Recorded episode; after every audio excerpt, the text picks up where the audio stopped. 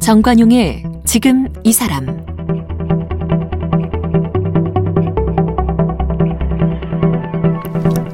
여러분 안녕하십니까 정관용입니다. 어제에 이어서 오늘도 삼성 출판박물관 김종규 관장님을 만나봅니다. 어제는 국내 처음으로 출판 박물관 설립하게 된 과정 그리고 헌 책방 거리를 다녔던 60년대부터의 이야기 그래서 국보 또 보물급 자료들을 수집하게 된 사연을 들어봤고 올해 개관 30주년 맞아서 삼성 출판 박물관 특별전 책으로 걸어온 길 여기에 대한 얘기 나눠봤죠. 그런데 김종규 관장은 출판 박물관뿐 아니라요. 국내 박물관을 늘리고 성장시키는 데 많은 노력을 기울여 왔고요. 또 문화유산 국민 신탁 운동에도 앞장서고 있습니다. 오늘은 또 그 말씀도 좀 들어보도록 하죠. 김정규 관장님 이제 어제 우리가 출판 박물관 얘기 좀 나눠봤고 예. 어 삼성 출판사 회장도 지내셨으니까 예, 예, 예. 삼성 출판사에서는 또 유독 우리나라의 그 새로운 전집 문화 그렇죠. 이런 걸 만들어내신 시작 아닙니까? 그건 어떻게 시작되는지 조금 들려주시면.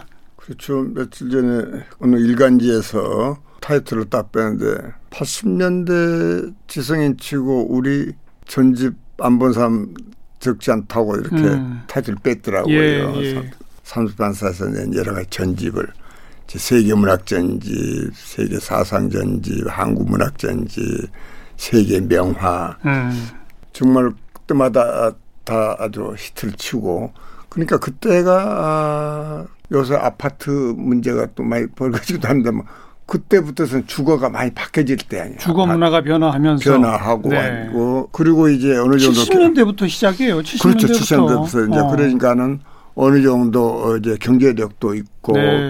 그다음에 또 대학에 들어가는 저것도 더 많아졌고 대학 도서관들 이런 것도 있고 아니 개인 집들이 이제 아, 나름대로 그러니까는 그러고 늘어나고. 이제 집에도 서재를 이제 과거에는 학자들이나 서재지 예. 이 개인이 서재라는 거 있을 수 없었는데 책꽂이 자체가 70, 없었죠. 그렇죠. 70년 80년 들어오면 이제 책꽂이가 생기면서 책꽂이가 생기고 거기다 뭐가 이렇게 맞아요. 하고 그다음에 이렇게 공부방도 만들어지게 예, 되고 예. 그리고 이제 실제적으로 그때는 책 읽는 게 그래도 가장 중요한 음. 자기 지식을 또 솔직히 말해서 어? 읽기 위한 거기도 하고 약간 과좀 장식용이기도 아, 하고 아, 여러 가지 그리고 또 그런 분위기를 만들어야 네. 아이들에게도 교육이 되는 거고 네, 네. 그런 게있는데 지금도 생각해 보면 세계 명화라고 하는 음. 최고 물론 이제 외국하고 계약해서 원화를 나름대로 이제 카피 필름을 그렇게 파는 데가 있었죠. 그 예, 예. 중간 그래가지고 세계 명화를 만들었는데 전집으로 표현했죠 그것도. 그러면 그것도 예. 엄청 많이 팔아서 그때 지금도 생각하는데 전면 광고를 우리가 음. 일간지에 때릴 때 카피라이트가 뭐라고 눈으로 보는가 가슴으로 느끼는가 이렇게 딱 때렸어요. 눈으로 보는가 가슴으로, 가슴으로 느끼는가. 느끼는가. 음. 아니 이렇게 해서 내가 그때가 전무 때인가 그러는데 그때는 뭐 이렇게 저 직접 무슨 홍보실을 둔다든가 이런 건 아니죠. 되게 편집 쪽에서 이렇게 오는데 예.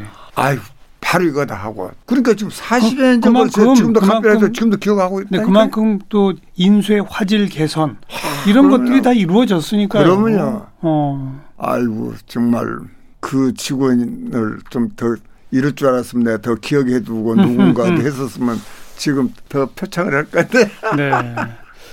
그리고 뭐 반고호, 르누아르, 아, 로트렉 이 모든 세계 유명한 작가들의 세계 명화 르누아르라든가 뭐 하는 것을 그때 모두 사람들이 알았죠. 처음 구경하게 된 거죠. 네. 그 이전 뭐 문학 전집, 세계 문학 전집 등등도 그 이전에는 일본 사람들이 일본어로 그렇죠. 번역해 놓은 걸 그러니까 다시 한국어로 옮겼다면 말씀을 잘하시는데 이제 미국이나 이쪽 그 독일이나 그 원래 원저를 바로 번역하는 이런 것도 예. 우리가 예. 성공의 비결이었습니다. 그렇죠. 그러니까 우리가 또 그 광고에라도 중역 시대에서 이제는 원역 시대로 원역 시대로 도래하다는 음. 식으로. 그렇게 왜냐하면 그때는 인재가 없었잖아요. 인재가. 예, 예. 그러니까 뭐 일본 거 갖다가 이렇게 중요하다 보면은 이상한 문장이 음. 수 있는 건데 이제 70년대 후반부터서는 유학 갔다 온 인재들이 많이 오니까. 네. 아, 뭐 불란서든 독일이든 미국이든 영국이든 음. 그러니까 바로 바로 그 완역이 원역이 원역이 원- 가능한 원- 거죠. 그러면 이제 번역료는 엄청 비싸죠. 더 비싸지죠. 그러면요, 그냥 일본 건뭐 중역 시대는요 한 권 가지고 웃긴 이야기지만은 뭐 제자들 따라라 따라줘만 한 권짜리 열흘이면 다 번역해 올 수 있어요. 서로 나눠 가지고. 나눠 가지고 그런데 이제 원역을 하면 투자도 더 돼야 되고 더 돼야 되고. 예. 또 전집 같은 거 기획하려면 대규모 투자가 필요하고 그렇죠. 그런데도 아무튼 그게 이제 대중의 소비 심리와도 또 맞아 떨어져서 맞아 떨어지고 음. 그리고 그때 과감하게 그 전국 조직을 우리가 직접 판매 조직. 예, 네. 나는 이 자리에서 좀 너무 자랑했었지만 우리 형님이 위대했던 게 그때 그런 돈을 얼마든지 부동산 투자하려면요. 어, 강남에 그렇죠. 뭐땅 사서 얼마나 아마 지금 우리 산업 재력이 또 얼마 더 컸을지는 모르는데 사실 그 영화하고 똑같은 거잖아요. 영화 하나 만들려면 몇백억 요새 투자가 많이 든 들어가죠. 것처럼 음, 전지 100권짜리 50권짜리 하려고 하면 투자가 엄청 들어가잖아요. 많이 들어가죠. 영화 어떤 것은 영화 만들고 돈 더 들어가요. 맞아요. 근데 그거는 현금으로 다 해야 되는 거 네, 아니에요. 네. 우리가 관척동에 그때 본사가 있을 때인데 세계 사상전집 50권짜리 왕관 해가지고 그때 상임 고문 역할을 고 박종홍 선생님이 음. 박종홍 선생님이 이 젊은 사람들은 모르겠지만 그때 이제 청와대 교육문화 고문 역할까지 했죠. 그래서 뭐 어용이 뭐 이런 어. 이야기도 했지만 그러나 그 철학계에는 최고잖아요. 박종홍, 박종- 박홍, 박종홍. 박종홍? 네. 어허. 그분을 비롯해 가지고 출판 기념회 때그 기사들이 나와서 문학의 별들이 한 자리에 다 모였다 이렇게 음. 타이틀 밴드 였어요. 왜냐 예. 박사들이니까. 예, 예. 그때 당시 최고의 박. 그때 사상전집은 고 신일철 교수 고대 네. 신일철 교수가 사상전집 신일철. 신일철 예. 그분이 사상전집의 편집 고문 네. 문학은 이어령 편집 고문 이렇게 음. 양대 네. 문학과 사상 그래가지고 그래서 아무튼 우리 저- 저- 출판 문화의 어떤 수준을 한 단계 업그레이드 시켰다 그럼요. 이런 네, 평가를 네. 받았는데 요즘 출판계의 동향을 보면 어떤 느낌이 드세요? 뭐 이 시대에 그런 대형 기획은 이제는 안 어, 먹히는 것할 같아요. 수가 없겠죠. 없- 그래도 그래도 나는 이제 영원히 이 독서와 또 영원히 종이책은 불멸할 것이다 그래. 영원할 것이다. 물론이죠. 신문도 뭐 여러 가지 음. 뭐 일어났다 하지만 그래도 종이 신문이 영원해야 되고 네. 왜 그러냐면요 지금 라디오를 이렇게 하니까는 똑같은 입장이라고 텔레비로 보면은 바로 직관적으로 바로 이렇게 뭐는지 모르지만은 라디오가 살아남잖아요. 라디오를 통해서는 어떤 그 호기심, 상상력, 상상력, 그죠. 이런 것들이잖아요. 모든 creative 하는 것은 지적 호기심과 풍부한 상상력 없이는 안 되는 거잖아요. 예, 예. 라디오가 만약에 에, 없다고 생각해 봤어요. 전부 이 라디오를 통해서 상상력을 이렇게 길러주듯이 종이책을 통해서 상상력이 더 풍부해지는 거예요. 그렇기 때문에 그거는 영원하죠. 영원한데 음. 이제 과거처럼 초대형 기획 이런 건 좀 쉽지 않은 상황이죠. 어렵죠. 그러니까 또 거기에 맞춰서 네. 그 이여령 장관 출판계가 또 적응을 이 해야죠. 장관께서 말씀한 대로 디지로그 시대로 음. 또 서로 좋은 점을 이제 보완해가면서 알겠습니다. 하면 되죠.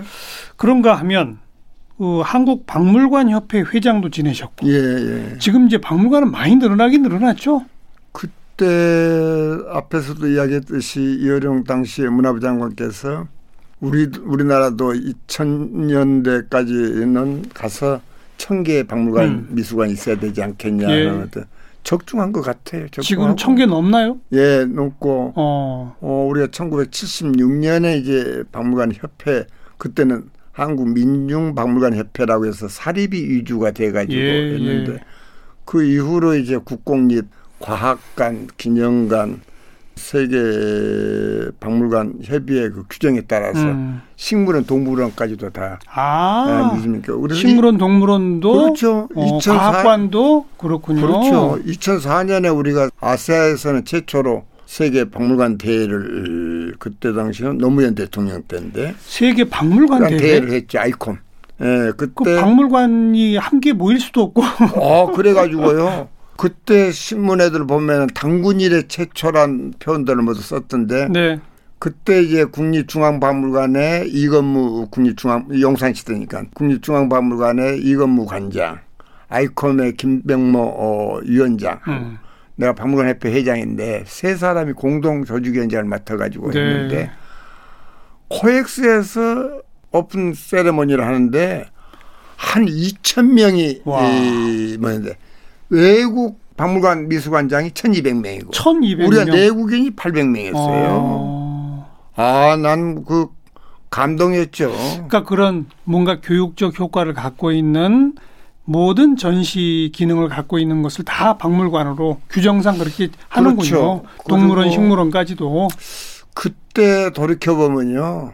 참 88 올림픽이 네. 돌이켜 보면 88 올림픽 얼마나 고마운지. 음. 그때 88 올림픽 이전과 이후가 달라지듯이 예. 우리 박물관에도 2004년 세계 박물관 대회를 주최하기 이전과 이후가 세계 사람들 우리 한국을 보는 눈이 달라졌어요. 달라졌죠. 그러니까 어. 그런 것처럼 또88 무- 올림픽 문화 올림픽이네요. 문화 올림픽. 88 올림픽을 성공적으로 했기 때문에 그렇게 음, 가능한 거죠. 미국 박물관 협회 회장이 지금도 내 잊지를 못하겠는데 놀라움을 표시해요. 음. 자기네 이런 문화 행사를 한 자리에 2천 명이 모여서 이런 행사를 하는 거 없다. 없다. 음. 우리는 이제 그 코엑스가 이제 이제 그 올림픽 치른 이후에 뭐 이렇게 시설들이 돼 있기 때문에 오히려 부러운 눈으로 그렇게 이야기하더라고요. 음. 그렇게 이제 박물관도 국내에도 많아지고 했는데 여전히 이건 좀 생겨야 되는데 아직도 안 생겼다 싶은 아쉬운 거 있으세요? 아유 좀 부끄럽기도 하죠. 그런데 지금 이야기하면은 더더욱이나 지금 코로나 19로 이렇게 여러 가지 그러니까는 박물관 업계 존폐가 자연사. 박물관 하나 없다는 게 자연사 박물관. 그러면요 지금 음, 지금 이 순간도 멸종해 가고 이 그렇죠, 순간도 그렇죠. 어, 여러 가지 하면은 우리가 인간이 인간만이 사는 게 아니잖아요. 예, 예. 이 지구가 맞아요. 지금 확실하게 우리들이 느끼면서 어? 음. 아, 그러니까는 자연사 박물관을 반드시 어떻든 맞아요. 아 해서 이 지구 가또 우리 한국 우리 이도 인간만이 사는 게 아닌 네, 네. 자연과 더불어 산다고는 그걸 인식시켜 줘야 돼요. 그러면은 정말로 불안포기 그다음에 함부로 바다에다 맞습니다. 아무래도 집어 던지고 뭐 담배꽁초 버리고 뭐고 네. 해서 이게 생태계를 아니죠. 어려서부터 가르쳐야죠. 그것도 더불어서 가능하면 이 대도시 도심 한복판에 이게 자연사 박물관 하나 창피해요. 정말로 자연사 박물관 하나 없다는 게. 알겠고요. 또 우리 관장님 문화유산 국민 신탁 운동에 지금 이사장을 맡고 계신데 이게 영국의 그 내셔널 트러스트 운동 거기서 시작된 거 맞죠? 1895년에 음. 이제 영국이 알다시피 산업혁명이 나고 여러 가지 하면서 마구 자연도 파괴되고 문화도 파괴되고 이러니까는 민간 운동이 일어난 거죠. 이래서는 네. 안 되겠다. 그래서 이제 에, 있어진 일이 내셔널 트러스트 운동인데 네. 에, 민간 우리도 민간 차원에서 이제 부분적으로 해가고 있는데 에, 유홍준 청장이 이 전 문화재 청장. 청장 되면서 아이고 이제 민간에게만 맡겨놔 가지고는 하세월이겠다. 그래서 음. 우선 정부가 만들어서 마중물을 좀 넣어주면서 어. 음, 언젠가는 이제 독립적으로 이렇게 예, 해야 되겠죠. 예. 그러니까 저 영국은 지금 400만입니다. 회원이요? 그러면요. 400만 명? 그러니까 우리가 이제 이 문화유산 국민딱 회원 이제 회원 확보할 때 이야기하면 영국 갔다 온 사람들이 제일 수월해요. 어. 아 맞아 그거냐고 내 내셔널 트러스트 그게 이렇게 우리말로 하니까 국민 신탁이잖아요. 그 영국은 음. 아주 그냥 거의 국민 운동이군요. 아 그럼요. 아 근데 미스터 처칠 경우 자기 살았을 때 자기 집 내놨 내놨었잖아요. 어. 음, 그러니까 그런 것처럼 한마디로 그러니까 이런 400만 명의 회원이 십시일반 돈을 모아서. 어? 개발 위험에 처해있는 문화재 맞아. 땅 이런 걸 다 사버리는 거죠. 그리고 저 해안선까지 다 그냥 사버리는 거죠. 그러면요. 사. 어. 그리고 그게 이제 몸에 밴 거죠. 우리도 정말 자연 환경과 이 문화유산을 해서 아 후손들한테 잘 넘겨줘야죠. 네. 지난번에 최근에 내가 그 뭐 사인을 뭘 하는데 음. 손자를 안고 와서 사인한 거 보고 감동을 그렇죠, 그렇죠, 그렇죠. 대를 이어서 우리만 그죠. 살다 가는 거 아니잖아요. 그 대를. 이어서 이런 정신을 넘겨주는 아니 그러니까 거죠. 아니 이, 이 환경이 음, 이 나라가 우리만 살다 가는 거 아니잖아요. 그러니까 한 번 그 역, 역사라는 건 시간의 역사도 중요하지만 공간의 역사가 얼마나 중요합니다. 오대 궁이 없다고 생각해 봐요. 예, 예. 그잖아요. 예, 예. 그, 어? 저, 영국은 항상 회원 수가 400만 명인데 400만 명. 우리나라는 지금 몇 명입니까? 1만 6천 명인데 그래도 많이 오. 많이 그런데 이 방송 끝나면 많이 또 신청하시겠죠. 만 6천 네, 명이면 문화유산 국민식당 홈페이지 들어와 주세요. 문화유산 국민신탁. 예. 만 6천 명이면 그래도 굉장히 아, 늘었네요. 그래도 뭐 어, 여러 사람들 칭찬을 좀 받고 있습니다만 예. 일단은 우리가 빠른 시일 내에 우리도 10만 명까지만 해도 음. 저기는 100년 넘어서 한 거니까는 우리 우리는 그 동안에 이저 그 문화유산 국민신탁 차원에서 매입하거나 보존시키는 대표적인 사례가 어떤 게 있을까요? 지금 제일 그 인기가 저쪽에 울릉도에 음. 역사관이 있는데 일제 시대 그저 소나무도 막 남벌해서 짓기도 하고 했지만은 네. 강치도 다 멸종돼 버리고 예. 어또 독도 문제도 그러면 거기가 와서 제일 그 역사관을 지키는데 울릉도 역사관. 울릉도 예, 울릉도 음. 역사관을 또 하고 또 보성에 가면은 보성여관이라고 조정래 이렇게 태백산맥에 나오는 네, 네. 어, 여관이 배, 경이 된 여관. 여관 그렇죠. 예, 어. 그대로 와서 이제 그것도 벌써 100여 년 된 거니까 지켜야죠. 음. 그러니까 보성 여관을 예, 예, 예. 구입해서 갖고 있군요. 그렇죠. 그래서 어. 그 체험도 하고 그러니까 어떻든 그 문화유산은 한번 이렇게 멸실돼 버리면 맞아요. 어렵죠. 그러니까 저 미국 워싱턴 D.C.에 있는 주미 대한지국 공사관 아이고 나는 이, 이것도 구입하셨다고. 지금 그 이야기 하면 눈물이 또 날아가는데요. 그게 1891년에 고종 황제가 2만 5천 불 주고 사고 또 우리가 이 조미수교가 1882년에 조미수교가 예, 이루어졌는데 예. 지금 정동에 있는 미국 대사 관제는 1883년에 구입한 그 한옥 건물이 지금도 음. 활용을 하고 있어요. 네.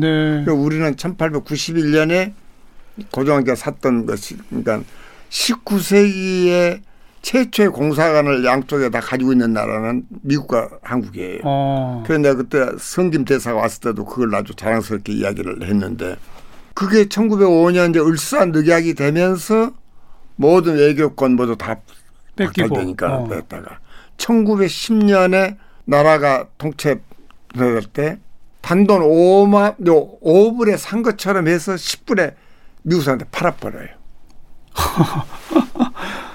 그죠? 5불에 산 것처럼 해서 10불 받고 10불 팔아요? 받고, 예. 아이고. 그래 그것을 이제 에, 다행히 113년 만에 되찾아오고 어. 그래도 다행히 원행이 근데 보존이 돼 원행이 돼.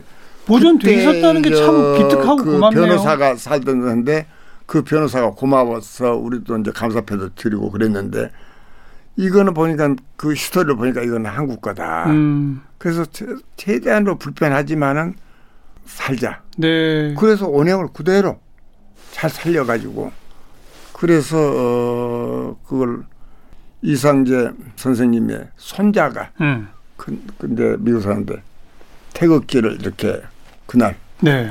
이제 올리는데 정말 지금도 감, 감 눈물이 떨려요. 아. 그럼 지금은. 지금은 그 공간이 어떻게 활용되고 있습니까? 예, 뮤지엄으로 이렇게 박물관으로. 예, 예, 예, 예. 어. 그래서 아주 그냥 지금 코스가 돼가지고요. 음. 한국의 주요한 사- 분들도 가면은 거기 갔다가 뭐 뭐 뭐뭐한 사람들 다 여기 없지만은 거기에 조금 내 흔적이 좀 남아 있으니까 갔다 왔다는 거 자랑 삼아서 전화를 이렇게 해주고 그럴 때 네. 지금 네. 국외재단 이라고 한 데다가 지금 관리를 시키고 있습니다만은 제일 보람 있는 일이 그래요. 그렇습니다. 우리 국내뿐 아니라 예, 해외에 있는 문화유산까지도 그래 해야죠.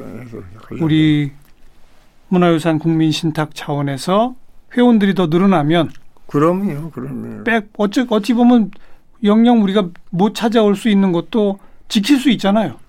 그, 어떻든 그래서 정말로 많은 분들이 십시일반의 정신을 가지고 관심을 가져야 돼. 아까 내가 얘기했지만 뭐 그런 문화유산이라든가 이런 물할때 네. 사인할 때 세상에 손자를 안고 가서 사인할 때 그 메시지가 우리에게 주는 메시지가 봐요. 알겠습니다. 네.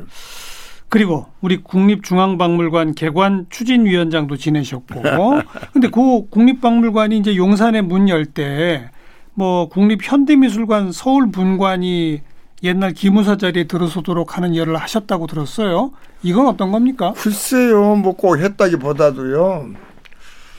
그 아시다시피 1995년이 강복 50주년 때인데 네. 에, 그때는 김영삼 대통령 때죠. 그때 저도 말석을 차지해서 25인 에, 그때는 최연소였는데 기념사업 추진위원회 위원이셨죠. 저 강복 50주년 네, 네. 그때 이제 아시다시피 구 총독부 건물 안에 국립중앙박물관이 있었잖아요. 네, 그래서 3.1절에 맞아서 상투 자르고 예. 때려 빠버려라.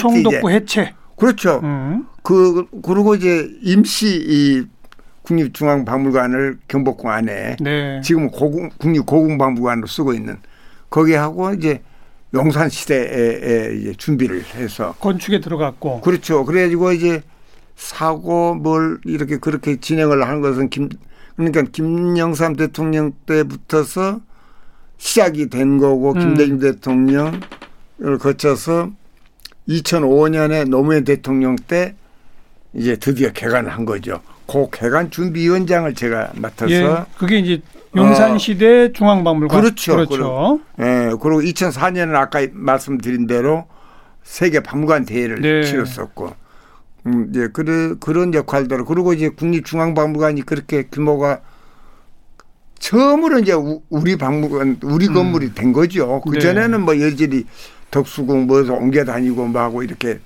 해서 음. 없었다가 그러니까 지금 돌이켜 보면 상당히 잘한 거죠. 네. 네.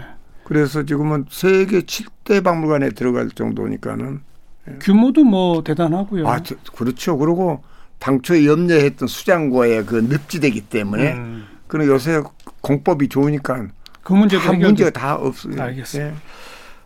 관장님 한마디로 박물관이란 무엇이다? 우리가 예 문화의 뭐그 말씀 어, 같아서 같이요. 어떤 일이 있었냐면은 흉년 돼 가지고 이제 막저 굶주려 죽었어. 굶- 굶어 죽었어. 음. 굶어 죽었는데 가보니까는 종자 그 다음 해에 쓸 종자 그건 남겨놨더라. 아니 이렇게 항아리 보니까 그렇죠. 종자 있는 거야. 그렇죠. 굶어 죽는데 음, 종자는 놔뒀더라. 음. 아 먹으면 무슨 네. 살할 건데 음. 그게 박물관입니다. 우리의 어떤 역사 문화 씨앗을 음. 종자단지에 알겠습니다. 해놔야죠.